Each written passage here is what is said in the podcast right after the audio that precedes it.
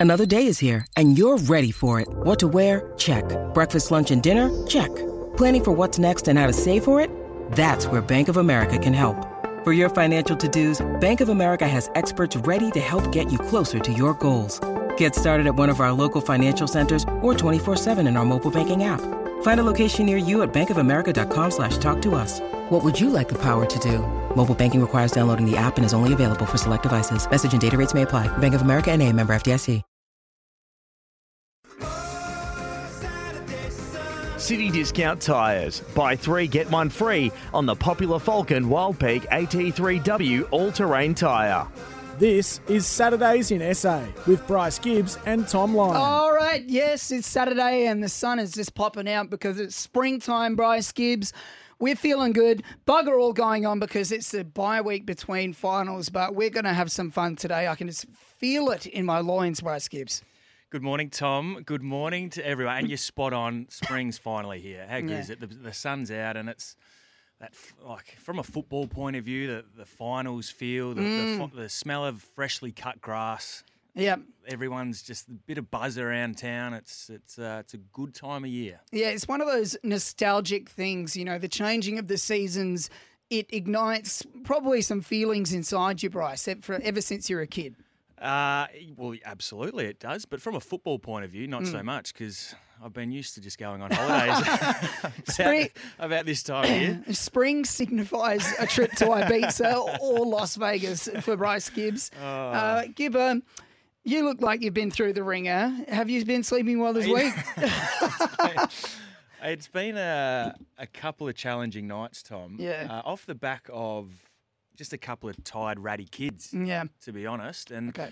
for all those listening that have kids will understand exactly what I'm saying. And, Mm. you know, we gave him a little bit of a leeway this week. So, for example, my wife took Charlie to the circus on Thursday Right. night. So she got a couple of tickets to the circus and it was like, all right, who's coming? I got three tickets. Do you want to come? Do you not? And then it's like, well, the youngest one, Maddie, she's probably too young to Mhm. take and have a late night out. So trying to organise babysitters, it was too hard. So Loz was like, well, why don't I take my old man for Father's Day? Yes. And I'll take Charlie and give him a, a night out. And uh, great idea, no worries. So obviously Thursday night's a school night. Yeah. I stayed at home, looked after after the young one, and so there's a late night for Charlie. Yeah. We, we gave him the day off school. Madison's flat because she's not with mum and Mm. missing out as well. So that means dad's looking after her, which means ice cream, stay up late, watch a movie. She ends up having Oh. a late night. Okay. So from then, it's just you're playing catch up till, And till so, today. So what- what's ratty go- kids. Yeah. late nights, early mornings, they're fighting.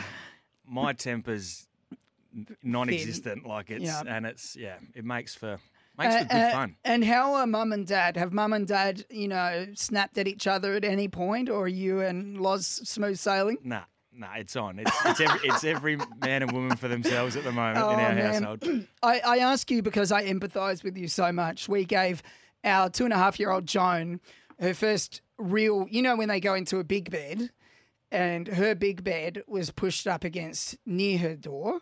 And she insisted on having the door open. And she thought that would just give her license to go roaming all night long. She woke uh, Jessica and I up about 15 times two nights ago. And then Donnie joins the party. And uh, the result is that we're ruined people who are a shadow of ourselves. So you're going to have an unpredictable show today, guys. I apologise for my voice as well. I blame my kids for that. Gibber, you wrapped things up last weekend with South. Uh, how did it feel? You know, when the final siren went, did you have any any new feelings or any sadness?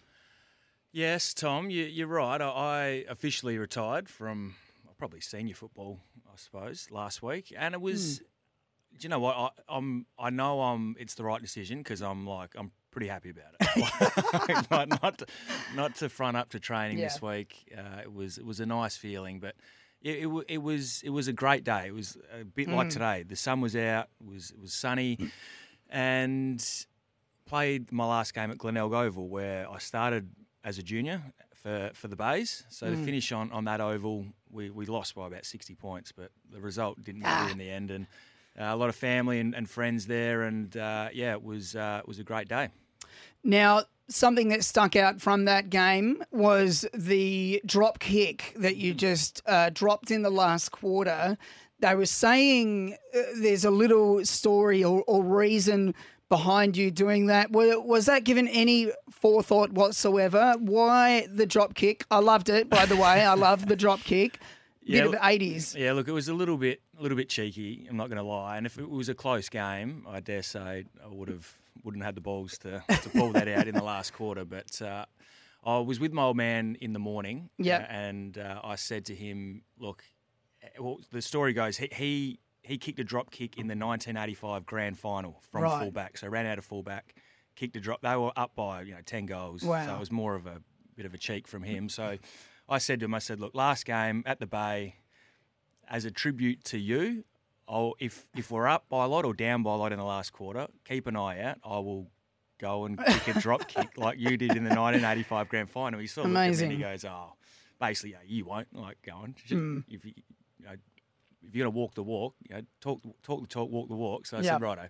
So anyway, we'll, as as we know, we're down by a lot and snuck down there and waltzed out a fullback and, and kick this drop kick and I, I towed it like I nearly Mm, yeah. proper shanked it. So Yeah. um, yeah, it was a little bit little bit cheeky on my behalf, but that was the The, that was the story behind it. Okay, so a nice tribute to Dad. Now, those who missed it, um, this is how it went down from the commentary side of it.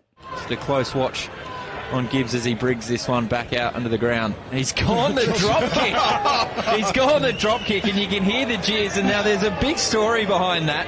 There's a bit of a word around that Gibbsy might do that, and it's off the point of the toe. Okay, so yeah, on upon closer inspection, it has come off the point of the toe, and I just thought, for our general amusement, how would this go with Seinfeld music going behind it? Just a close watch on Gibbs as he brings this one back out under the ground. He's gone the drop kick. He's gone the drop kick, and you can hear the jeers. And now there's a big story behind that. There's a bit of a word around that he might do that, and it's off the point of the toe. It just Oh, very good. works. Seinfeld just works with some events, It and certainly uh, does. And uh, yeah. I was actually um, there's a lot of kids on the boundary line, and they were the ones that obviously saw it first as it happened. And as I kicked it, they Hmm. yelled out, "Oh, is that a drop kick?" And that actually filtered yeah, amongst the playing, the players playing on the field. And I had a few of the Glenelg boys come up to me and like, "You just kicked a drop kick." This was like two, 30 seconds after it happened. So um, yeah, a little bit of carry on late in the last those quarter. kids wouldn't have even known or seen what a drop was- kick what is. was going on. Yeah. So nice throwback to the 80s. We got a chock a block show today, Gibber. Of course, sadly, the Crows are out of the finals race. So we're going to do a comprehensive season review. No holds barred, but of, of course, some praise where it's, uh, where it's due as well. And we're going to take a nice deep look at the finals race ahead, previewing all of those games and uh, how they might play out. But, um, Bryce, your look at the most important players for each side is going to come up next in a very special edition of Tell Me, Bryce, who are the Smokies who could bob up and who are the players, most important players for each side? Am I right? Yeah, and I'm keen to get interactive with this. So Yeah. if you're listening, 0427 154 166 is the text line. So as you said, Tom, we're going to go through the most, or who I think the most important mm. players in each team that are in the finals next week. And obviously, these players, if they have a big final series, they can take your team deep into September. And you're right, maybe a, a surprise packet, a, a smoky that Yep. can have a big finals that can also help contribute to, to your side going deep. So one of each. Yep. And I'm going to go for a walk down memory lane with the blokes who have just done bugger all in their careers and then they just pop up out of nowhere in the finals. So I'm talking the types like Shane Ellen in the 97 grand final. Uh, Paul Chapman is another one who just one year at Geelong, he did sweet FA for the entire year, but popped up for the finals and pr- was pretty much their best player. Won the Norm Smith. Yeah, I we won the Norm in- Smith. In, the granny. They're, they're, there's players that pop up each and every year. Yeah, yeah. Uh, You know who is actually a type for the Blues who I could see doing that? Silvagni. He is exactly that type of player who's, uh, you know, sometimes he's on the fringes, but sometimes he can pop up in a big way. I, I reckon he could have a big final next week. He could. He's he's on the racing the clock for, Yeah. for injury to start with. Oh, is he? with, with a stack side with a lot of a lot of inclusions uh, for the Blues last week, it Mm. might even be tough at the selection get in. table for him as well. So, no doubt we can deep dive into that. But uh, as I said, jump on the text line 0427 154 166 and uh, throw some nominations at me. Yes, who are your most important players for your side uh, this finals or for an, another side if your ti side didn't make it? Um, Gibbo, we're going to cover a little bit of trade and free agency stuff as well. Your friend Matty Crouch, he's got a one year offer in front of him from the Crows, and there has also been another late suitor. I'll tell you who that is in a sec. Yeah, that's definitely a factor. Um, but yeah, we'll sort of work through that the next few days and hopefully um, come to an agreement. Uh, the focus was to complete the, the season out, and then uh, we'll deal with that in the next few few days. So um, yeah, something will come up in the next few days, hopefully. Hopeful of staying, mate. Yeah, hopefully. Yeah, yeah, still hopeful to stay. So it looks like because of his family ties and his lifestyle, he would prefer to actually stay at Adelaide, but there may be a multi year deal from Sydney. Could you see him fitting in there? I, I, cou- I could. Yep. There- There's hmm. no doubt about that. And and where Matty's at, he's still in the prime of his career, to be honest. So Yeah. I don't blame him for trying to chase a, a multi-year deal. If if the Crows are only offering, only offer offering him, there we go. So I'd oh, spit Off that to a out. flyer. Uh, a one-year deal. So uh, yeah, obviously he's well settled here in, in South Australia. But Mm. you know, if you you need to move, you need to move. So we'll see how that plays out. Yep, we'll have all the latest in that space. And we're also going to talk uh, to the head of footy operations from the SANFL, Sean Toohey, about all the finals happening this week and where you can position yourself and all the extra activations they've got going on. SANFL always do it really well nowadays for the families, don't they, Gibber? Yeah, they do, and uh, we spoke about obviously uh, an exciting time in the in the AFL with finals coming up. The SANFL kicks off this week, so you're right, Tom. Uh, they do it really well. Have a lot of act- activations in and around the ovals, and uh, it's shaping up to be a pretty exciting SANFL final series as well this year. Yep, we are here for Lumo Energy SA. SENSA's Studio Lumo SA is at number one King William Street and powered by Lumo Energy SA. And City Discount Tyres four wheel drive tyre deals are on now. It's currently quarter to nine. Up next, it's Tell Me Bryce with the most crucial players for your side this final series. City Discount Tyres. Buy three, get one free on the popular Falcon Wild Peak AT3W all terrain tyre. This is Saturdays in SA with Bryce Gibbs and Tom Lyon. Yes, spring has sprung and it's a lovely top of 22 degrees today, Gibber. So the sun is poking its head out, although it's still a little bit frosty outside. It'll definitely be a day for doing things outside by about late morning. We've got a massive show coming your way, previewing all the big finals games. And also, in a second, Bryce, you're going to talk us through uh, who could bob up this final series, who the most important players are in each side. But just a quick around the grounds before we do that. The Boomers going down last night in the uh, World Basketball. Um, what is it? What is it called? The World, World Cup. Cup. Yep. World Cup. They've gone down to Slovenia, ninety-one to eighty. The Boomers would be incredibly disappointed with that.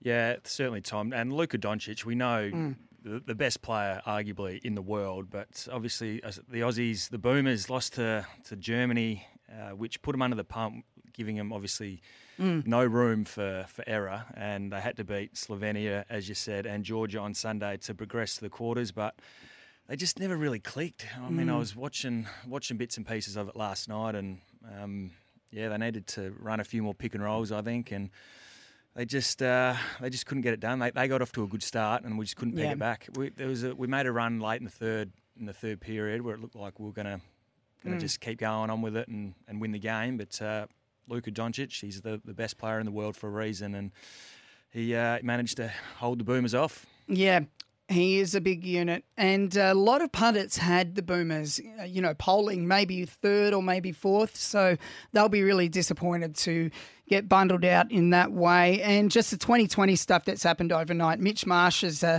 had a fantastic start to his 2020 captaincy and it's continued overnight with his team clinching the series win over South Africa in game two of their three game series by eight wicket. March, Marsh crunched an unbeaten 76 of 39 balls, which included six sixes. So uh, he's got a bit to give to the game. He had a cracker in, in that series in England as well, Mitch Marsh.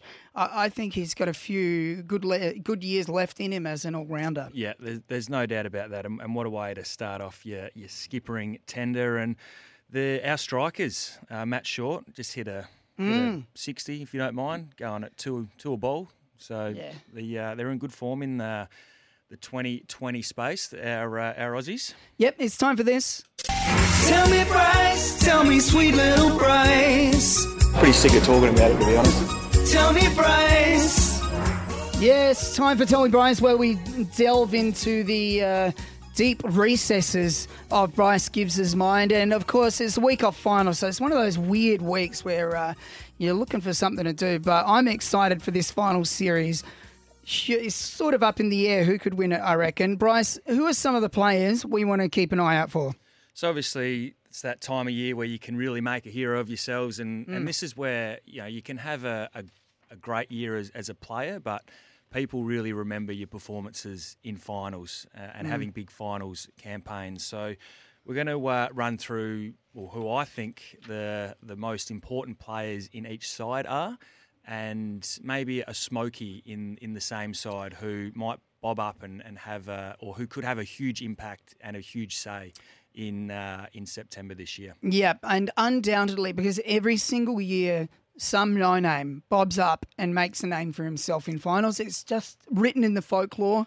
There's always someone who who's rogue. Not many people know who uh, has a stunning performance. We're talking Shane Ellen style. But Bryce, who you got first? So I just want to say too, mm. uh, want feedback along the way here, and a few yes. nominations yourself if you're listening. Oh four two seven one five four one double six is the text line. I'll read them out. Feedback welcome. So Tom, Let's start with the Magpies, top yep. of the ladder. Obviously, Darcy Moore. He, he, I think he is their their most important player in this side.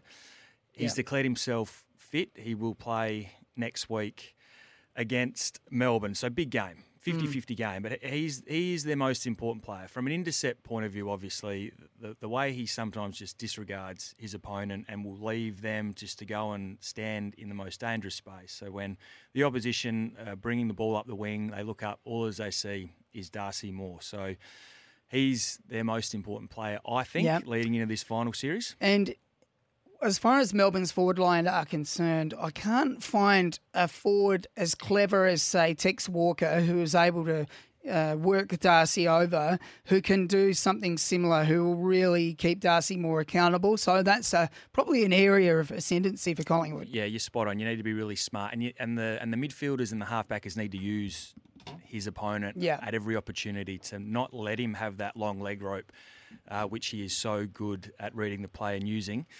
Mm. Uh, and a bit of a smoky who I think is in good form and gets under the skin of the opposition, and that's Jack Ginnivan. So we obviously oh, know yeah. he can kick goals, but I was more impressed in the last couple of weeks with his goal assists. He's having high goal assist numbers.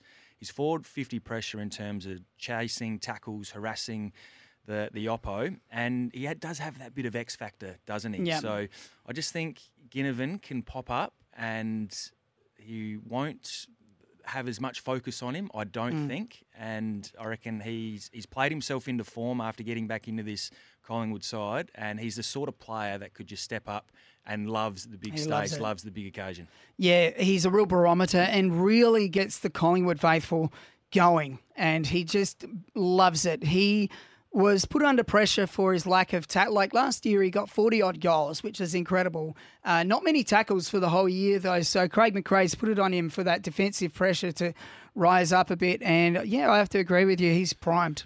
For, for Brisbane, I've gone another key defender, and this is probably the hardest, the hardest team to pick their most important player with Lachie Neale. Mm. Uh, McCluggage is, is very important as well. Joe Daniher, but I've gone with Harris Andrews, a, a little bit similar to to Darcy Moore. Doesn't give a, a, a huge leg rope like like Moore does, but in terms of the intercept player, the the rock in Mm. defence, he is an absolute key for the Lions. And for their smoky player, I've got Cam Rayner. So Ooh. doesn't need a lot of touches to have a Yeah. huge impact on the game. Huge X factor. You know, he, if he has 10 to 15 touches, they're all hitting a target and he's hitting the scoreboard, having high score involvement. So plays a lot taller than he is as well, so Yeah. can jump and, and catch a catch a high ball, which makes him extremely difficult to match up on. And I reckon he can have a big say, especially if the if the Lions can can have two, or they'll get one home final. If they win Mm. against Port Adelaide, they'll get a second preliminary final at home, and that's just a, a big advantage for them. So Yeah. my two from Brisbane.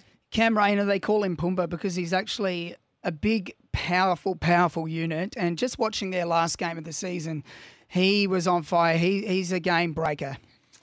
For Port Adelaide, uh, toss of the coin, Zach Butters, Connor Rozee. I've landed with Zach Butters. Uh, Mm. He's obviously had an amazing year, first time All Australian. He is no doubt ready ready for a big finals campaign.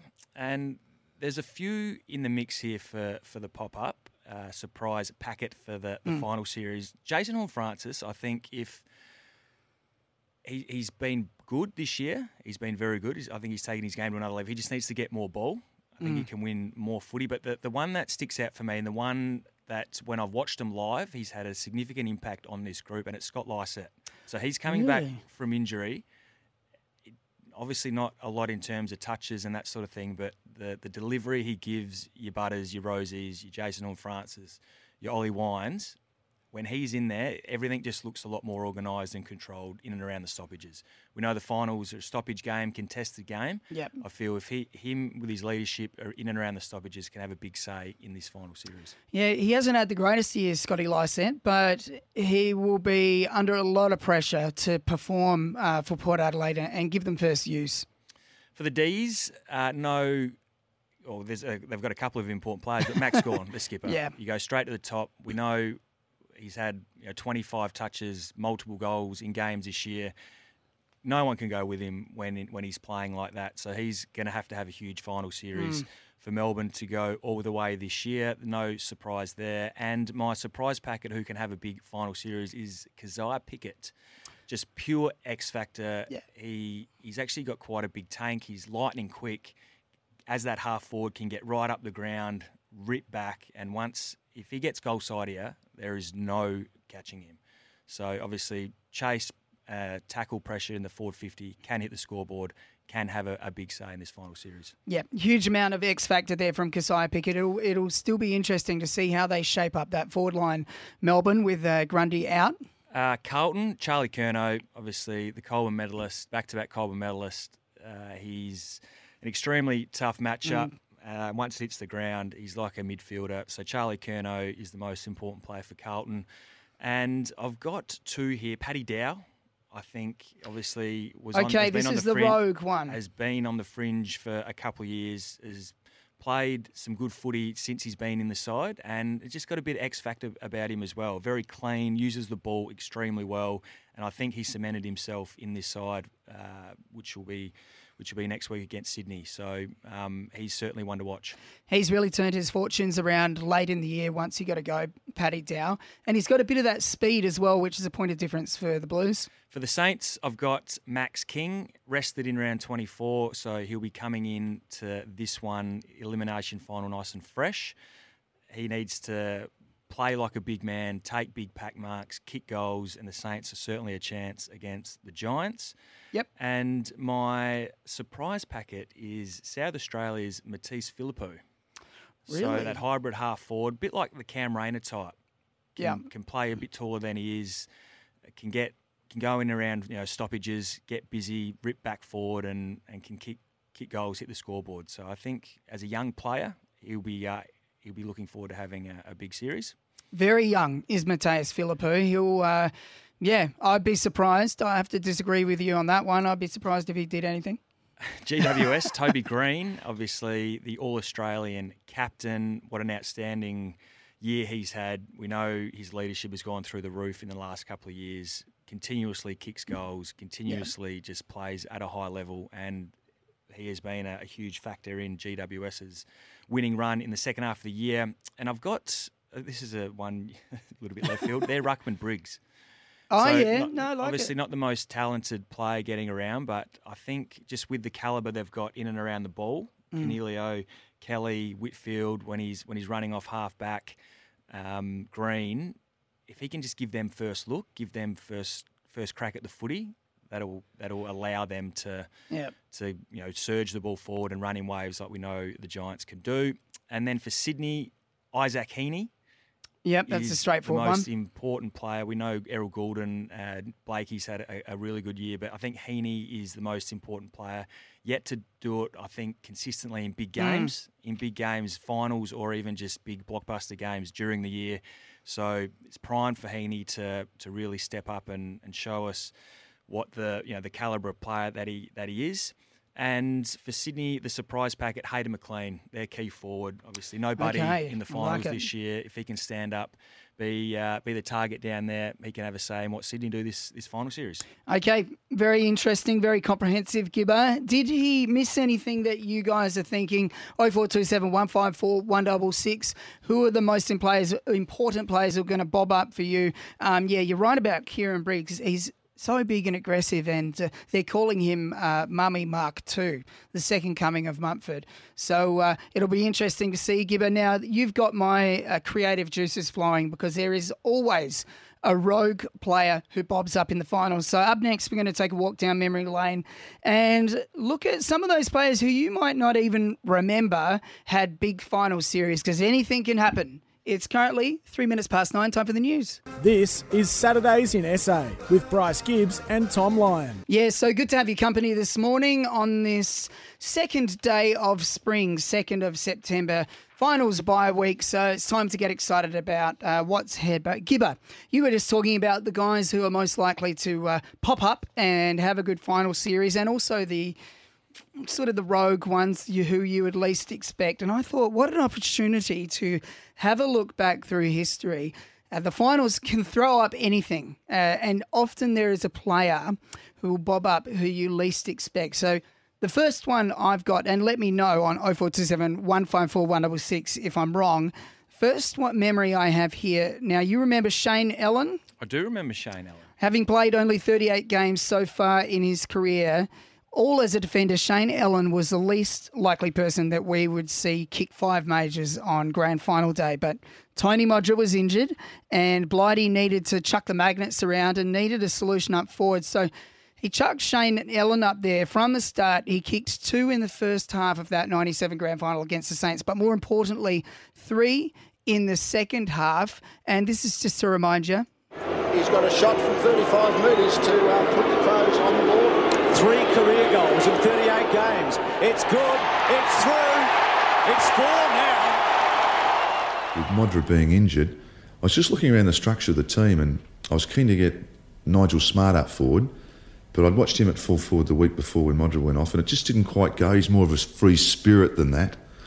And to get that extra height, you know, Shane's six foot three or whatever, and I was just so pleased for him that he, he got a couple early. Now, you know, we had to move him back in the end because the structure of the team, we had some injuries, but it, I was so pleased for him. You remember that day, Gibber? Where, where were you? No, I was uh, just at uh, a friend's barbecue watching the Crows get it done that day. Uh, the Messiah just uh, picking the right option. Went Nigel Smart. Nah, you were a dud last week at full forward. Yeah. We're going to sh- chuck, uh, change it up. And to only have three career goals to that point, Yeah. You go, oh, is it going to work? But And on grand, fi- to risk it on, grand final day. Well, there's no no tomorrow, so Yeah. sometimes you just got to make the calls. Yep, Blighty famous for his lateral thinking. Okay, my number two on the list of rogue finals performances, Mason Cox, going into the 2018 prelim finals.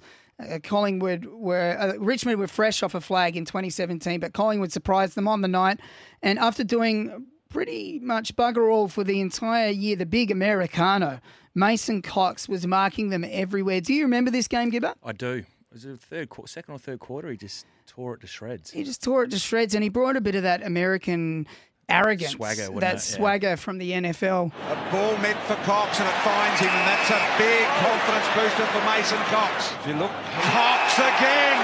What about that? Oh, he turned to Nank straight into the waiting arms of Taylor. Cox is the biggest man there. In he comes from 30. Oh boy. Oh boy. It's a 29 point lead. They're just running with. So Adam Cox again. Oh, he's getting better. Oh, he's, He's getting getting bigger and better. Can he do it again? You betcha. Do you get feelings when you hear Bruce's No, voice? We, we love Bruce. There's no doubt about that. But Tom, to be fair, I think he he should be in their best 22 in the next couple of weeks for that Yeah. exact reason. He's still. We know how long he is Mm. and his reach. Not many defenders, when he's jumping at the ball, taking it at the highest point, can actually stop it. And he's a, Mm. quite a straight set shot at goal. So I'd be having him. in. I know he's played it as the sub couple of times. Whether that's the right option or not, Yeah. not sure whether you start him knowing that you can sub him out a bit later in the game, but I think he's still got a bit of that X factor that can can do it again in this final series even. Yeah, he certainly showed his worth when he came on as sub uh, in the last round. He was phenomenal for the Pies. So, yeah, I see him as an important cog, and that's why Craig McRae decided to keep him round. Now, number three, this is three of my four choices here of the Rogue finals performance. Liam Picken was pretty much known as a tagger for the Doggies, a decent role player, but on Grand Final Day 2016, he put his head in the trough and uh, towed up Luke Parker while he got 25 lazy touches himself. Uh, His final series, actually, as a whole, was quite magnificent. Dahlhaus to Daniel to Stringer. Gives Pickett a charge. It's over. It's all over. The drought. The dam wall is busted. It's 62 long years. Yeah, so that was that uh, drought breaking grand final from Picken. W- How did you see him as a player? You probably played on him a couple of times. Uh, just as honest as they come. You Yeah. just knew what you were going to get. Obviously, a role player and just was really diligent in whatever task Mm. he was handed, whether that was tagging through the midfield, playing as a, a pressure forward, um, doing a negating job on a, on a dangerous halfback, whatever it may be.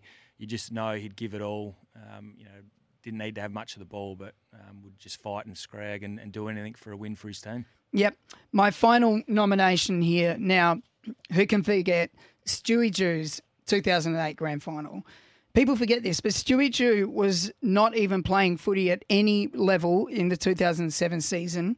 He was planning to play for Central Districts in 08, and then Alastair Clarkson told him to enter the 2007 draft. Hawthorn pick him up at pick 45, and again, he did sweet FA through the whole home and away season. Not much at all. He, he was probably putting on a little bit of puppy fat by this point as well, Stewie, too. and then he bobs up against the Cats in the 2008 grand final, where the Hawthorn were outsiders for this game. People for, forget. And uh, it was a massive second half for Stewie Dew with his booming left foot and uh, kicked a couple of goals to spark the Hawks. Surrounded by Hawks. Strong tackle got him down by Bateman. Hodge, Dew, kicks the goal. Franklin still with Duddy. Well done, Scarlett. Still with Franklin, though. Now, Dew could kick this, and he has. He's had the best five minutes of his footy life, and that includes the 04 grand final. Our beloved Bruce doing it again. So those are my nominations for uh, Rogue Finals performances throughout history, Gibba. If I've got any, if there are any I've missed, 0427 154 let us know. Uh, Gibba, and an honourable mention to Paul Chapman because late in his career he was wasn't doing a lot through the season, but would always perform come finals. Yeah, Norm Smith medalist as well. Chappie, uh, Tom Boyd popped up in that, Oh, that? Liam Picken game as well. That Doggies grand final. Obviously, they gave a lot to get him, and they only needed him to play well in one game, and that was that grand final. Yeah, those millions uh, came to fruition for the doggies in that year. So those are my nominations. Bryce, coming up next, your favourite segment is question time. I'm going to be putting you up under the pump, and also Crows fans, we're going to be reviewing the Crows season as a whole, where they won, where they lost, where they can improve for next year, and also all the latest in the trade and free agency space. It's currently 13 minutes past nine. This is Saturdays in SA with Bryce Gibbs and Tom Lyon. Yeah, top of the morning to you. It's that weird week in between uh, the home and away season and finals during the finals bye. So we've got you covered, though. We are previewing all the finals up ahead, and we've got a comprehensive sports wrap on everything that's happened overnight in the uh, T20, uh, Rugby World Cup, and of course the basketball. But right now, it's time for this. I asked the Prime Minister, if you are so confident about your view of fight back, why won't you call an early election? The answer is, mate, mate, because I want to do you slowly. Yes, a bit of a old. Ca- you know, I went to Canberra this week, Gibba. Speaking of politicians, Ah, how was that? Where'd you and stay? um, I stayed at the Crown Hotel, which was very lavish. I was sent up there for work, a different type of work, and um, it was actually a fascinating trip up there. You know, they've got Old Parliament House. I'll tell you an interesting fact. At Old Parliament House, the former Prime Minister Bob Hawke had a peephole that went into his office so that his staffers could peep into his office and he'd just give them a, a signal that he needed the person who he's in meeting with to just get out and they'd be able to come and save him from long meetings. Yeah, right. And that wasn't the only um, type of hole we saw in Parliament House that Bob Hawke had set up around the uh, the premises. He was a different cat, Bob Hawke. Uh, you got to love those those videos of him uh, sculling a beer all at once. But question time, Gibbo. So here we go.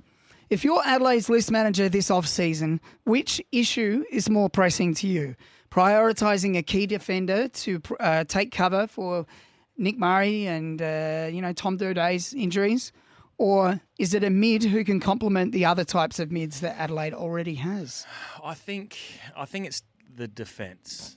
Yeah. Yeah. Prioritising over a mid. I think they've got enough classy mids What? in their in their kit bag at the moment. Obviously, Harry, Harry Schoenberg going down Mm. is a, a little bit disappointing. He's going to miss the next 12 months. But I think Scha- Harry Schoenberg. Harry Schoenberg, where have you been? I missed that. Yeah, did his Achilles in the last uh, last game of the year, Tom. So surgery uh, requires surgery. Will miss 12 months. But to get back to your point, Wow, I've really had my head in the sand, haven't I? you've been too busy looking through peepholes at, uh, at At Parliament, Parliament House. House, yeah. Key defender stocks. Yeah. They've done extremely well with what they've had, and we've seen Keane come up, we've seen Borlase come up, play some really good footy and, and Mm. really held their own. But you were to think if they were to go down, who's next? They're going to have they'd have to try and you know play some guys certainly out of position. So they're going to have to go and maybe get creative at, at the trade table, um, free agency.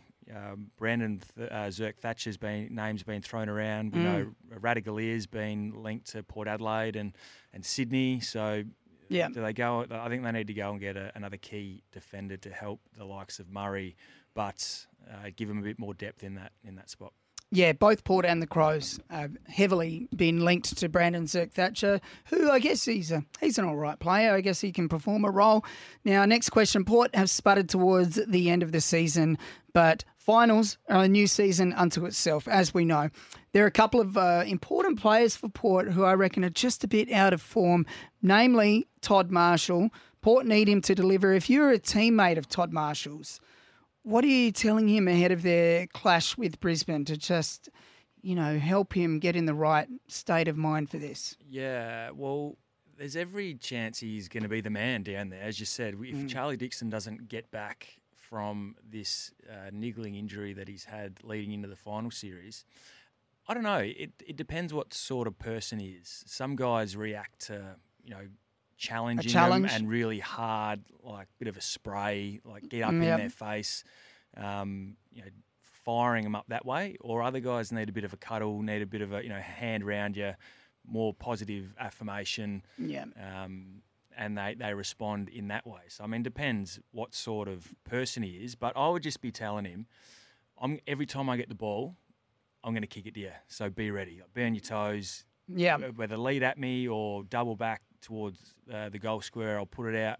in in space, and you can run and jump in it. But every time I've got my I've got the ball, I'm running inside the the forward fifty. I'm gonna I'm gonna hit you and just sort of Okay. praise Get him ready. to say how important he will be for Port Adelaide in this final series. I like it. Undoubtedly, uh, Ken Hinkley, who is a master with this sort of stuff, he will have something specific to uh, ramp Todd Marshall up before that game. Next question Darcy Parish has just signed on for another five years at Essendon on reportedly around 700k plus per year. Where does he sit for you among the game's best midfielders? Is he in the same conversation as Butters and the Bont or Oliver? Or, you know, it's an interesting one because Parish is a very, very good player. He is. The the short answer is no. I don't think he's not mm.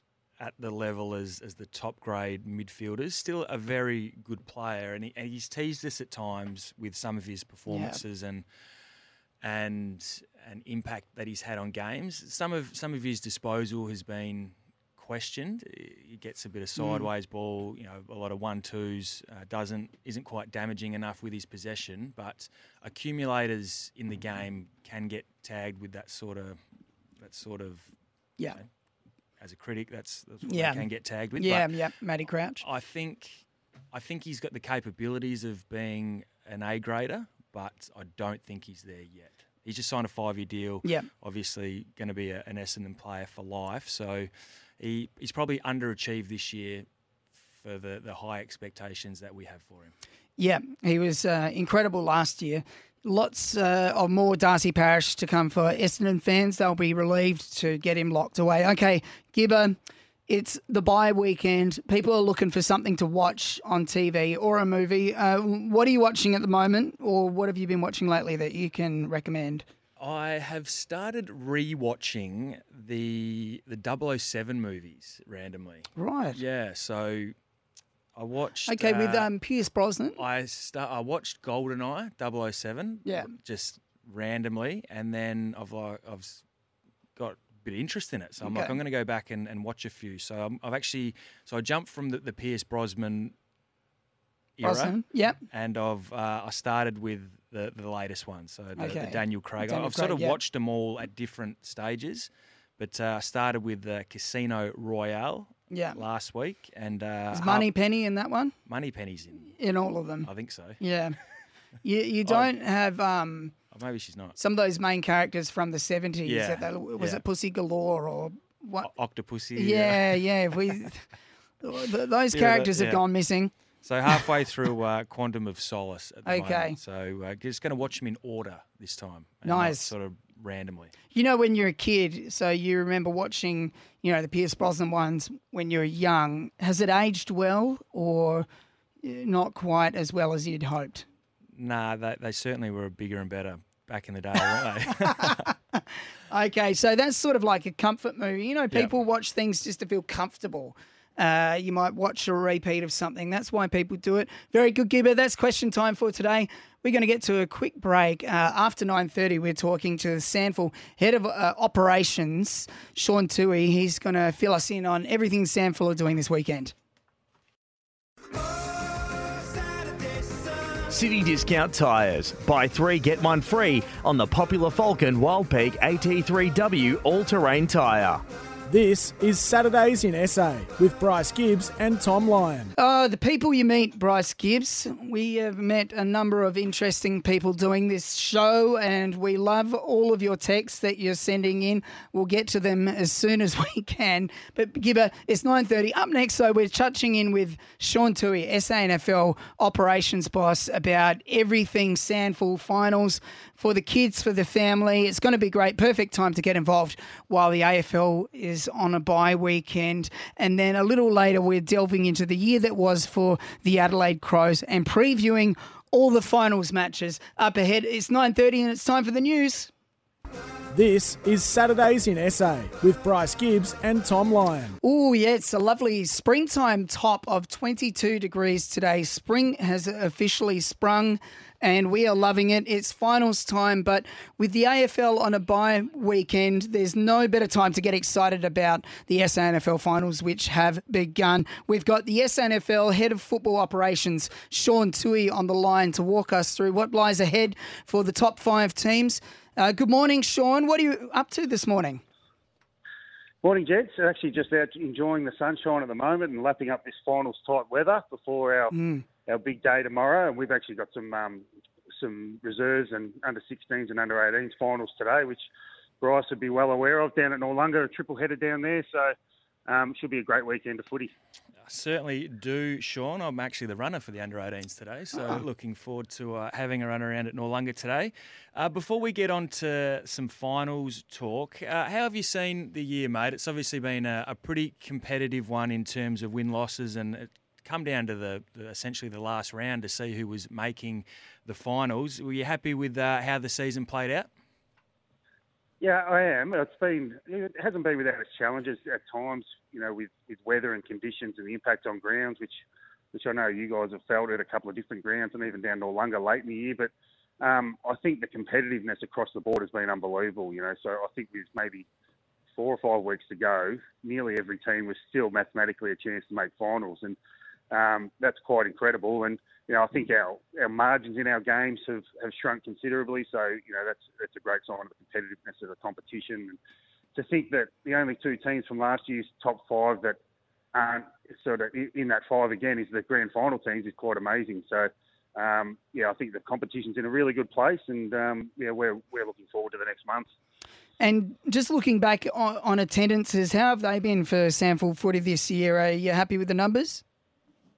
Yeah, they're they're up about ten percent on last year, which is a, a really good um, move in the right direction. So um, to average, you know, over twenty one hundred compared when we had, you know, approximately nineteen hundred last year, I think is really good. And and again, that's been challenging with some conditions. You know, you get through the winter grind, and um, you know, it's it's harder to get people out to the footy, but our supporters keep turning up, and they, they seem to be coming back to SANFL footy more and more. And we've just got to make sure we keep scheduling games to, that allow for that when, when we consider, you know, AFL games at Adelaide Oval and community footy and everything else going on. So no, we're really happy with how that's trending.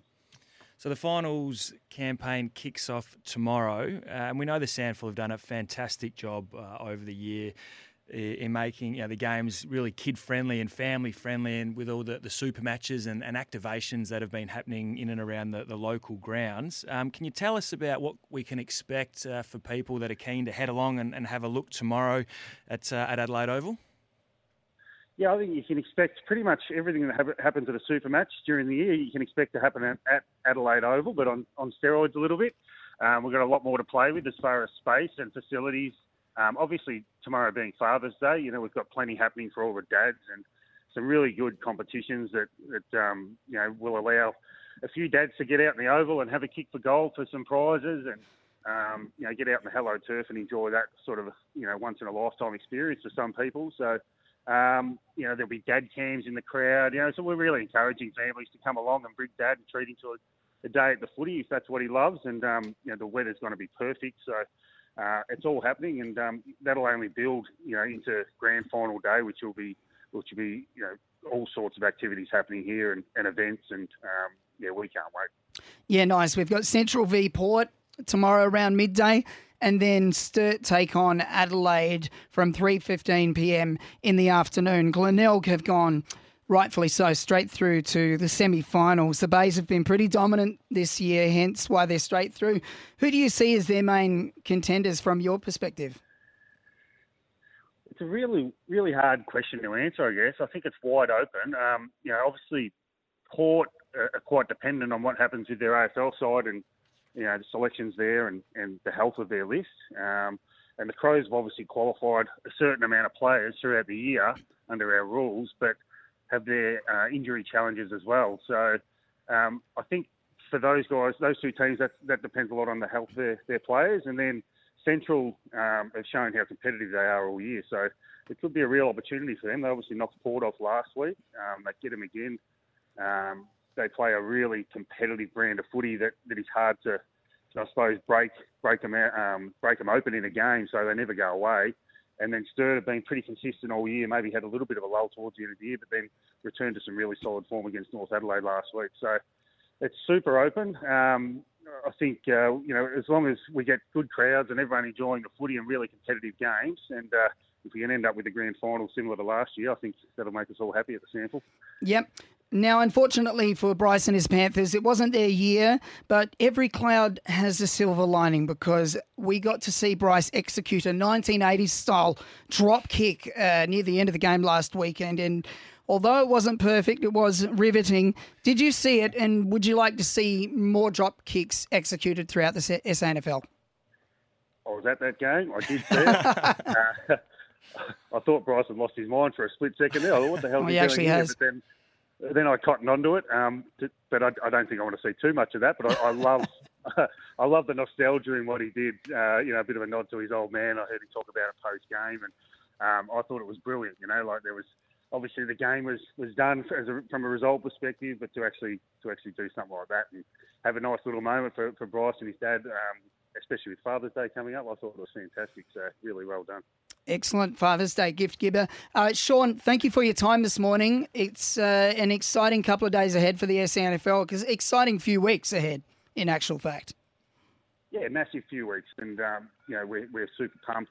Like I said, if I can get if can get 24 and sunny every Sunday for the next four weeks, we'll be happy. But appreciate SEN support as always. You guys will be covering it uh, really, really well over the over the final series, and um, just want to say congratulations to Bryce on his career also, and thanks for coming back and giving to the SANFL over the last few years. It's really important, so uh, much appreciated. Thanks, Sean. Appreciate the, the words. That's uh, Sean Toohey there, SANFL's footy boss, uh, head of operations, walking us through what lies ahead for them. It's been a great weekend for the family. Father's Day, I anticipate they should get some numbers down to Adelaide Oval tomorrow. Yeah, it, it is a good feeling, a good vibe, and uh, plenty of activations, as Sean said, for the kids. And they run amok, they have a good time, and to spend a bit of time on Adelaide Oval uh, at the end of the day, once the games are done, um, that's the best part about it. Kicking the footy on uh, Mm. on the on the Halo turf. So a couple of big uh, big games tomorrow and over the next couple of weeks, and, and as Sean said, we'll be covered by. Uh, SEN. Um, I'll be doing a couple of the games, some special comms with Paul Bonza, so certainly looking forward to that. Yep, that's uh, Sean Toohey from the SANFL running us through that. We've got to get to a break, Gibba, because up next we are casting our net far and wide. All the sporting news that has happened overnight in the NRL, EPL, of course, Australia's uh, loss in the Basketball World Cup, and the 2020 plenty to get through. So that's up next. It's currently 9:42. This is Saturdays in SA with Bryce Gibbs and Tom Lyon. Yes, thank you for your text on 0427154166. Gibba, we were talking about Australia's exodus out of the Basketball World Cup and off the hands of Luka Doncic, who uh, plays for Dallas Mavericks. Yeah, Tom. that's uh, but right. it wasn't him though that dominated actually Yeah. in the game. It was his actually lesser known Slovenian teammates who delivered Yeah. the knockout blow to uh, to the Boomers World Cup campaign. So they go down ninety one to eighty. Uh, they obviously lost Yeah. uh, in the first round to Germany, which meant uh, the Olympic bronze medalists we were from, Mm. from last last oh, last World Cup, or so- sorry from the Olympics. Um, they needed to win against Slovenia and Yeah. Georgia uh, on Sunday to progress to the quarterfinals.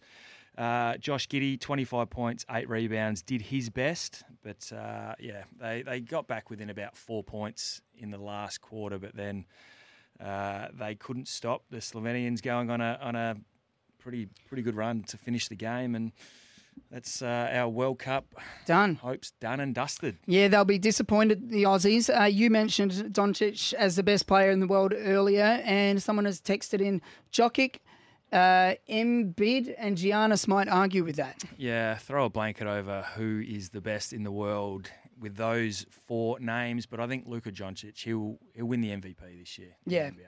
he's an absolute star. No doubt. And AFLW season is underway, and a third term masterclass from Melbourne has seen the reigning premier sail away to a 42 point win over Collingwood at Icon Park last night as the AFLW season kicks off. We've, we've also got. Uh, First up, the Crows and Port Adelaide girls coming up against each other. So uh, I hope that this one's a, a closer contest than they had last year. Yeah, I'm with you, Tom, and it's shaping up to be an intriguing season, isn't it? I think it's season number Yeah. eight for, Yeah. for the the AFLW. So uh, watch bits and pieces of it over the the last uh, couple of nights, and yeah, they, look fit and firm and ready to go. The girls. Yep, hopefully Erin's body uh, holds up for the Port girls. I know she can get a little bit sore from time to time, going on 38 years old now. So uh, it's an amazing feat that she's still going, but hopefully she can have some bursts through the midfield there and, and get Port going. And for the Crows, uh, Ebony Marinoff and Anne Hatchard still ranked within the top few players in the whole comp. So quite lucky to have those Yeah, two. they're coming into their prime, or they're probably Absolute not even prime. in their prime yet of their career. They're still pretty young, so Yeah. plenty of good years left for those two for the Adelaide Crows. Yeah, so in NRL news, South Sydney has slid out of finals contention after going down to the Sydney Roosters 26 12 last night. The loss will see the Rabbitohs miss the finals for the first time in six seasons. The Roosters, who have won their final five games of the season to keep their finals hopes alive, need Cronulla to beat Canberra today to confirm their spot in the top eight and complete a miraculous recovery of their season, which which looked dead and buried six weeks ago, Gibba. And I'll jump into this one. You can tell me uh, what this means. Liverpool have rejected a $293 million offer for Mohamed Salah from Saudi Arabia Pro League side. How do you pronounce that? Il- it Litty had? Alicia had. Salah has been the subject of interest from the Middle East for some time, and the PA news agency understands a verbal offer was made on Friday.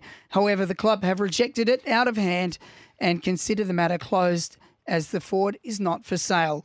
Tell us what that means, Bryce. It's pretty crazy to think that a team is happy to spend 293 million on a transfer fee for a player, and we've seen Yeah. this Saudi league, you know, take over in, in recent months. Obviously, Cristiano Ronaldo was the, the first biggest name to, to head over and, and play over there, and since then, many a good players have followed him and taking the absolute buckets bucket load of cash on offering for, for these players. So it, it is it's still it's it's hard because it's hard to say no to, to what is a, a lot of money, but Yeah. obviously the league's a watered down league and obviously not as strong as as you know a lot of the, the European leagues that are that are running at the moment. But uh, big names continually head over that way, and, and Liverpool. It's pretty ballsy by Liverpool to say, nah, we're we're not. Well, he's not for sale for one. So that's either going to just drive his price up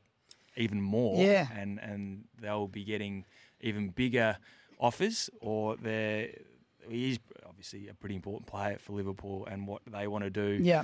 going forward. So uh, I'd like to see him stay. Mohamed Salah, uh, he's one of my favourite players. So we'll see how that plays out.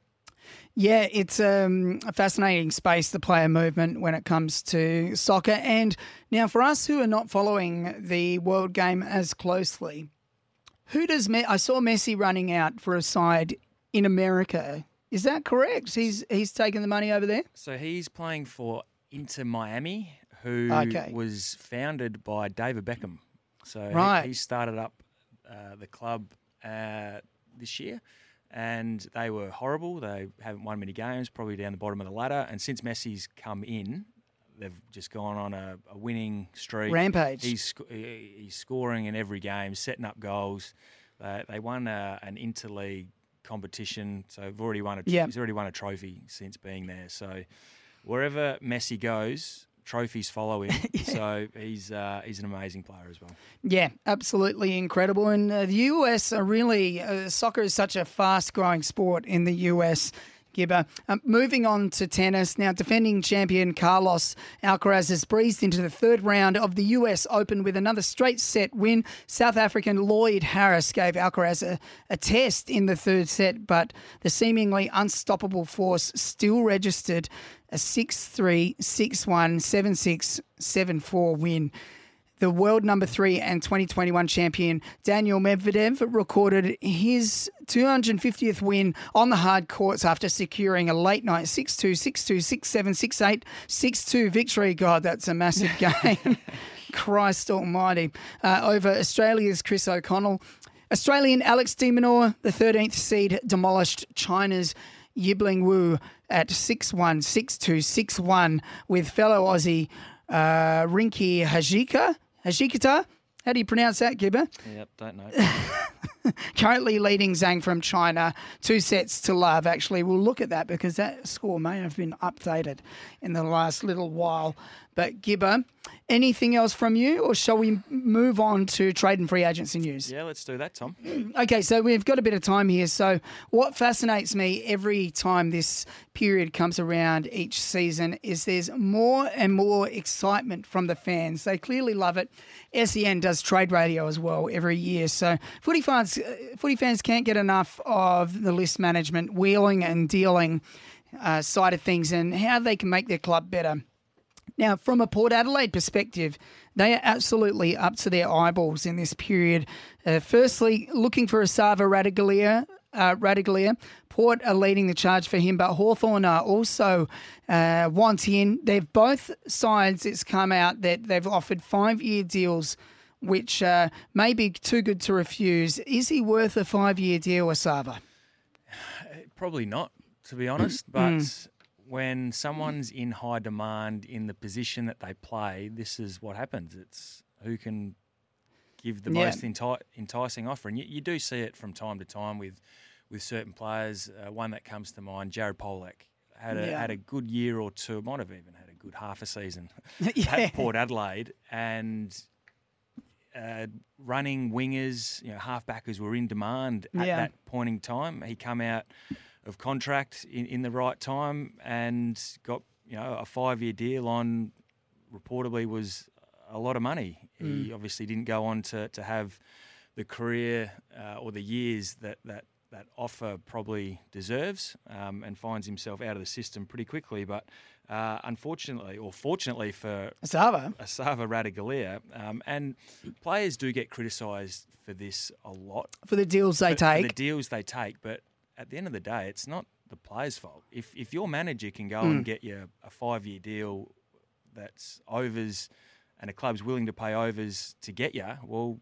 You're not going to say no, are you? Oh, actually, I- I'm not worth that much. I think you should maybe Yeah. only give me two years at, you know, and, and hundred thousand dollars less than what you're offering me. Of course, you're not going to say that. So uh, we know his his name was in and amongst uh, the Mm. trade period last year.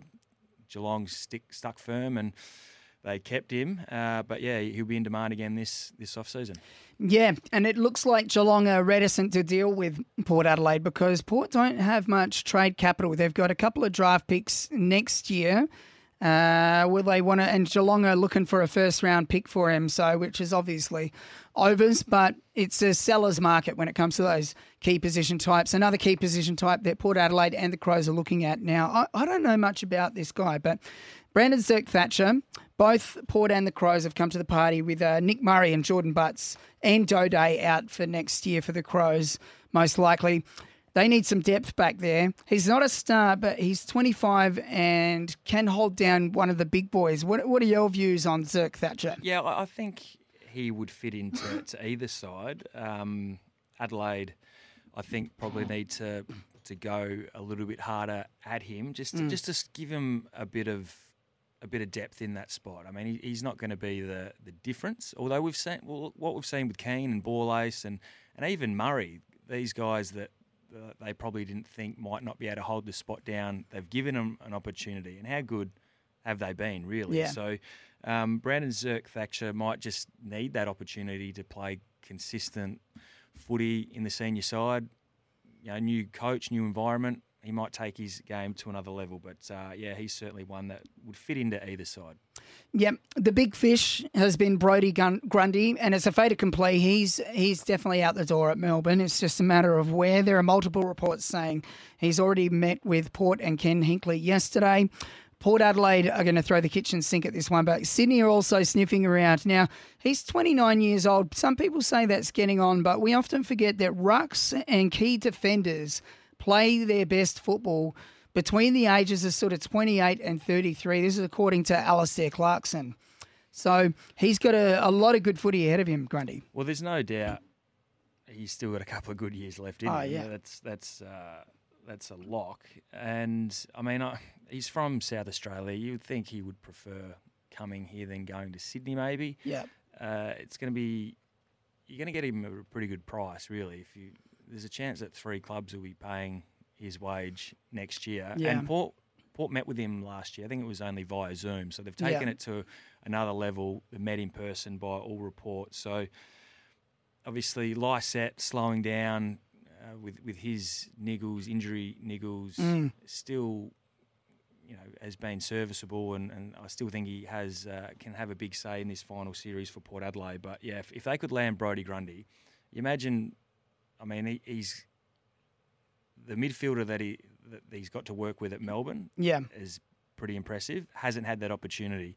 Imagine him coming over here and, and putting it down the throat of Butters, Rozee, Horn Francis, Ollie Wines. Like Yeah. it's, it's be a pretty enticing, enticing option for him, I think. And obviously they're going to be in a in a premiership window for the next few years as well. So that's also Yeah. No doubt a little bit of motivation as well. Yeah, he's a two time All Australian, so I can see it very much working for him and Port Adelaide. Uh, one more for you, Gibba. Chris Burgess at the Gold Coast. Apparently, the Crows are having a look at him. He's a depth kind of player, 27 years old, but he's scored 51 goals from the 17 games in the VFL up there. So maybe they're looking at him as depth. Last one, Ben McKay. He's the free agent on the market. Essendon and Sydney are the two front runners for his services.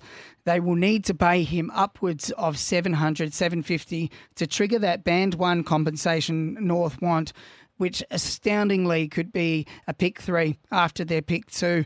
I certainly don't agree with uh, that sort of compensation is. Um, how, how do you put it? I just think the first round of the draft is sacrosanct. You know, you cannot touch that first round. Uh, I don't mind a compensation outside of that, but I, I don't think it's fair to the other clubs if uh, North are getting a pick three as compo.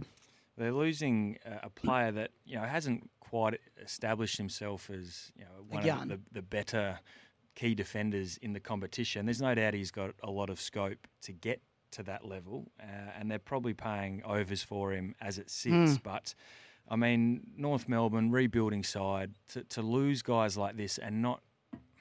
If, if players continue to leave like this, like what do you do then, Tom? If if you're not compensating them with Yeah. with high picks, like what what does happen then? Yeah, I don't know. I think they need to find another way uh, around this uh, herbs and spices situation that they come up with these compensation picks for the lower clubs. And yeah, I just think the first round is sacrosanct. Maybe uh, I'd be happy fine with a pick 19 or something like that. Now, Gibba, we got to get to a break. It's time for the news. Up next, we are reviewing the Adelaide Crows here. What went right, what went wrong, and what they're going to do to do a little bit better next year. And we're also previewing the finals up ahead coming up on Thursday. This is Saturdays in SA with Bryce Gibbs and Tom Lyon. Yeah, good to have your company this morning. It's the top of 22 degrees around Adelaide. Springtime has arrived, and uh, that finals feeling has arrived as well. It's the bye weekend of the AFL finals, but we're going to preview what's ahead and how that's going to play out next. But right now, well, it's all finished for the Crows this year, so we're going to conduct a postseason review. They finished 10th on the ladder in what was an exciting yet frustrating year for the fans. Uh, to see them mix it with the best sides, uh, but they lost a few close ones to Collingwood by one and two points. Uh, they beat the top four teams, uh, Port and Brisbane, along the way, but their inconsistency of performance outside the outside of Adelaide Oval is really what cost them a final spot. And most pundits had Adelaide as the side who no one would want to face coming up in the finals. So, uh, look, if we just put the whole trauma of the Ben Keays goal debacle aside, Adelaide uh, overall they're they're on the up as a team. Gibba, I want to ask for your thoughts. What, what do you reckon works for them this year? Well, let's probably ask the question: Did they they overachieve or they underachieve this year in the eyes of many? Tom, so you, I'll ask you. I'll pose that question to you. Was it uh, a successful year for the Crows, or obviously being a kick away from a finals? Should Yeah. Do, do you think they wanted more? I think they obviously wanted more themselves, but it was probably a you know on par for what fans were expecting or hoping, or maybe even just slightly above. With um, you know the expectation was they were going to ha- have a run for the eight. Um, not many were expecting them to make it, um, and they did. You know they provided some entertainment, entertaining footy throughout the year. Their goal is obviously through a development phase to blood some kids, and they, they've blooded a lot of kids, mind you, not not as much through the midfield, but they've definitely taken some steps forward in uh, how they would have liked. I reckon they've overachieved and they've, Yeah. they've exceeded my expectations. I thought it was going to be they, they weren't going to be down the bottom of the ladder, but I didn't think they would be pushing for for a, final spot like they have. And Yeah. we know the Ben Keays situation, you know, you know, has cost them a spot, but you think about, as you said, their inconsistencies interstate. That's obviously an issue. That if they're Mm. going to be a genuine contender in the coming years, they, they need to to fix that, and they need to be just winning games interstate. Not all of them, but you know, majority of them. And the their their games late in uh, close games late. Mm. I think they lost like six games under a kick as well. So Yeah, there's remarkable. No, there's no doubt they, they shot themselves in the foot in terms of if they had have won a couple of those games, the season obviously looks a lot different, and that they probably do find themselves remarkably playing finals. So whether that's uh, something they work on in in the preseason, some Mm. scenario type stuff. When, when the game's close, uh, working on trying to save the game, or if they need to score, some having some tactics to, to make sure they learn from their mistakes, so that when they get in that situation again in the next couple of years, they can they can stick to that plan and and win those games more often than not. So I think, yeah, their best what we saw was certainly good enough, and against the top Yeah. sides. But when when they they un, when they didn't come to play, they they were found out pretty quickly. Yeah. All right. So let's take a look at uh, some of the silver linings, a couple of positives here. So, what worked? Well, they needed to develop the kids, and I say they probably have ticked that off quite well. We've got a whole clut of young guys here who have taken big steps this year. Nick Murray, he's 22 years old. He was looking all Australian at one stage of the year. Uh, Max Michalanney, he's in his first year as an 18 year old kid. Took it all in his stride. He was lined up on some of the best medium forwards in the game. I just want to say, obviously, Harry Sheezel was awarded the, the Rising Star earlier Yeah. in the week, and um, you know Max Michalanney wasn't sort of touted as that, that top couple in that bracket of, of this of this draft. But I tell you what, after the year he's had, he absolutely his name needs to be talked about, sort of in Yeah. that in that top couple of that of that uh, that draft Yeah. category. Uh, Will Ashcroft uh, obviously got injured towards the end of the year, had a, an outstanding first season, but um, Owens as well. So there's he can put his name and be proud of his first year of footy. He's been a great get for the Crows. Absolutely. So pick 17, and it looks like he's consolidated his, himself so far as one of the top five from that draft immediately. So he had a great year. Rachele had, was fantastic at the very beginning of the year. He had a run through the midfield. Better for the run, probably. And he was getting, you know, 20 touches and a couple of goals in those first several games. He uh, got a bit sore and slowed down as the year progressed along, but you know we can all see what he's going to do in the future. Soligo, very clean player, looks like a 200 game player in the making. Nankervis, Luke Pedlar as well. We've seen that he's made of the right stuff, and you know Adelaide's future midfield. He looks like he's got the power and, and aggression to um, give them a point of difference there. Yep, you- you're spot on, and, and these are the, the names that are, are going to take this club forward in the future. So obviously, yeah, there's a, there's a certain threshold when when uh, contending teams get to in terms of games played and, and experience, and, and the more Mm. games they, they've gotten into these kids, the better. Uh, what I think has worked is is obviously Jordan Dawson making Yeah. him captain, putting him in the midfield, and the impact he has had on this group has been astronomical. His uh, his ball use every time he gets it, we know he's hitting targets and putting and Mm. pulling off tough kicks as well. So I wasn't sure whether he could be that big-bodied inside mid that can that can have. Uh, you know, a huge say in and around the contest, but uh, he proved me wrong, and, and he's gone and done that. Obviously, Tex, uh, Yeah. the getting Two uh, All-Australians. getting better by age, Tex. So to stick with him and and to, to back him in again, he's had a, an outstanding year, and to give Matt Crouch an opportunity, who myself included, all thought he needed to get out of there at the end of last season with, with no opportunity. For the first half of this this season, Mm. wasn't getting an opportunity, having 40 in the SANFL every week and, and not getting a look in. To his credit, he stuck at it, and when he got that opportunity, they it was good on the Crows to finally give him that opportunity, and he, he's taken it with both hands, and he Yeah. saved his career in the in the back half of this season. Yeah, I'm so glad they did give him that opportunity to show what he can do because now there is interest wherever he ends up, whether he stays here for another year or goes somewhere else. I just think it just would not be right if he wasn't playing AFL football for a few more years yet in his absolute prime.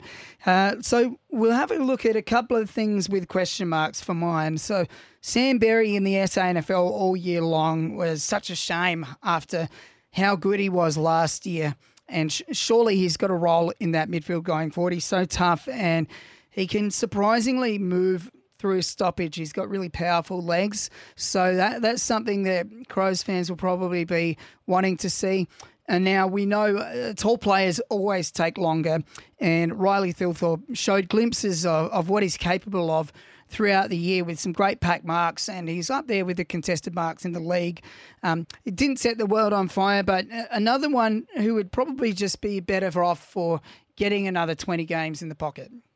Yeah, I do agree with you with Sam Berry, and obviously Sloane uh, has signed a, a contract extension, which I was surprised about. Mm. I thought if they're going to continue to play him, he's going to take minutes away from guys like Berry uh, and some of the young guys that have been going through the midfield. So whether you know Sloaney is, is accepted that he might not be playing every week, and, and if his form's not up to Yeah. scratch, that he, he will have to play in the SANFL. We, we don't know those conversations, but uh, Matt Crouch obviously hitting some form is sort of that Berry type player as well. So Yeah.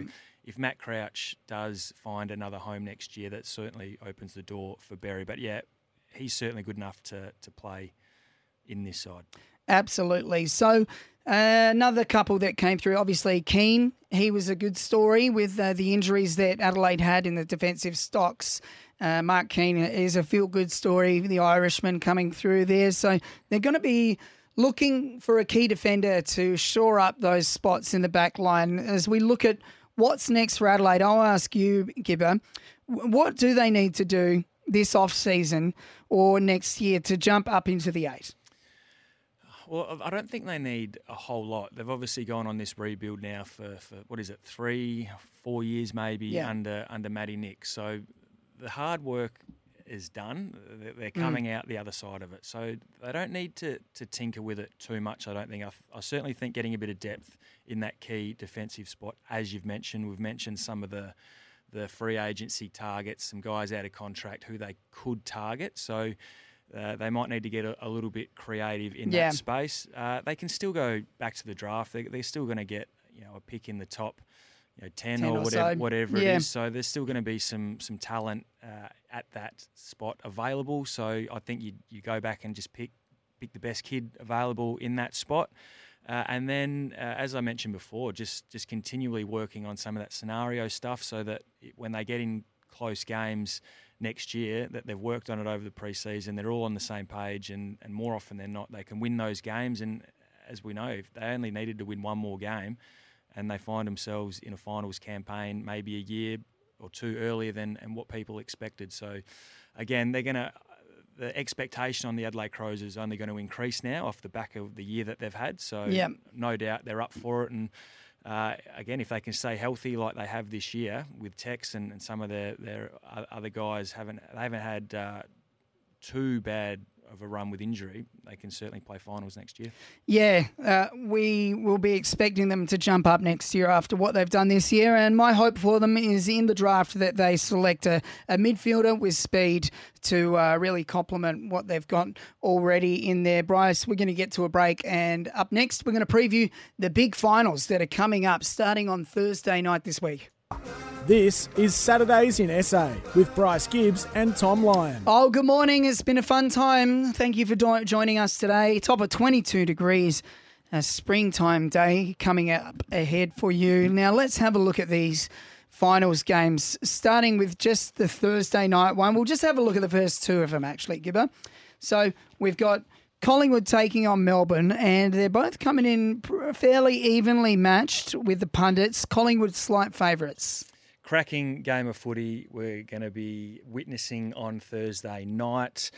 Oh, Jake Jake Melksham out with a, Yeah. with that knee is, is so disappointing for him and for Melbourne because he's uh, he's quite a dangerous player in their lineup. We know no Nick Daicos for Collingwood, but they have hit some form without him in the last couple of weeks. So I think it's going to be an intriguing match. Um, obviously, huge midfield battle. Viney, uh, Oliver, Petrarca. Uh, Pendlebury's been good since going back in there. Yeah. Tom Mitchell, we know what he brings to the table. And Jordan De Goey, we know his X factor. And if he can have a big game, that'll certainly help the Pies. Um, Darcy Moore back in the side, Nathan Murray. So their defence really strengthens on uh, probably you know a Melbourne forward line, which is a, a little. It's probably their weakness, isn't it? Yeah. Um, Tom McDonald will probably have to play now that Jake Melksham's out.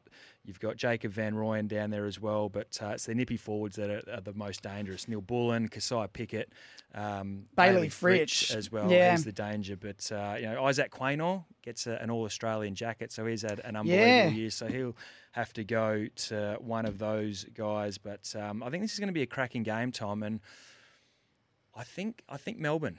Really? I yeah. think Melbourne. Yeah. Yep. I think Melbourne it is who are the real Melbourne now. If the real Melbourne turn up, they are such a powerful, powerful side, particularly from the midfield going out, and and that best version of themselves. I actually agree with you. Could beat Collingwood. Um, but they have done a lot of experimenting to get that forward setup going, which isn't quite there yet. So Grundy's still out of the team. Uh, huge addition though, getting Bailey Fritsch up. So I, I'm actually going to go with the D's as well in um, what Collingwood fans would not like to hear. Now, looking ahead to Carlton's game, Gibba, your boys are taking on the Swans at the G Friday night. They've finally made the eight for the first time in. Uh, I don't know how long's it been, Gibba? Ten Since years? 2013, Tom, Yep. we played Richmond at the G, but we got into the finals because of the, the Essendon drug saga. So we actually finished Yes, ninth that year. default. So it's probably, if you, we'll count it, but Yeah. it probably shouldn't have been counted. So it was probably a few years earlier than that even. Default, the three greatest words in the Australian dictionary. um, so yeah, what, what do you Blues have to do to beat the Swans? Because the Swans will no doubt be. I mean, they were grand finalists last year. They will be coming to the G uh, full of confidence and a, a lot of belief that they can get the job done. Yeah, certainly. And I mean, obviously having it at the MCG, a lot bigger ground than the SCG, which we know Sydney play a really hard and strong game at. Uh, it'll be the key to beating Sydney is beating them at their own game, and Mm. that's the contested ball in and around the stoppages, in and around the clearances. We know we, we say that most most weeks. Yeah. the the best midfield usually wins the game, but that's what Carlton have been so good in this recent or this back end of season form um, that it, that has held them in, in really good stead. So Carlton have got are going to have a lot of selection headaches at uh, at match committee this week, with pretty much everyone being available, bar only a couple. Um, Sydney still very a dangerous side. They've been Yeah. in, in and around the finals for the best part of the last ten years. So still still dangerous, but I think I think um, of course I'm tipping Carlton. Going with the head and the heart, Bryce. Uh, yep, it's going to be a cracking game, and we're going to preview. We'll have a look at uh, Port Adelaide's match and the other one next week. We've got to get to a break, Bryce. It's a top of 22 degrees today, and we are here for our friends at City Discount Tyres. This is Saturdays in SA with Bryce Gibbs and Tom Lyon. It's been fun. You can catch up on the whole show in our podcast, which will be coming out soon. Saturdays in SA. We are here, obviously, for Lumo Energy SA. SENSA Studio Lumo SA at number one King William Street is powered by Lumo Energy SA. And City Discount Tyres, four wheel drive tyre deals are on now. Gibba, where are you off to now? Uh, I am off to Noarlunga for a full day of footy. Our Okay. reserves are just underway uh, in a uh, elimination final against the Eagles, and then followed by our under 18s who are, are playing in a, a qualifying final. They win, they go through to the granny, which I'm the runner today, Tom. Oh, so I'm getting out, uh, getting some colour on the pins today. Yeah, getting some messages out there. Very good, mate. And then after that, hopefully uh, catching up on some sleep because that your kids robbed you of through the week. Absolutely no chance of that happening, Tom. never stops. Hey, uh, have a good weekend, whatever you're up to. Get along to the SANFL, and we'll catch you next week for the first round of the AFL finals. Goodbye.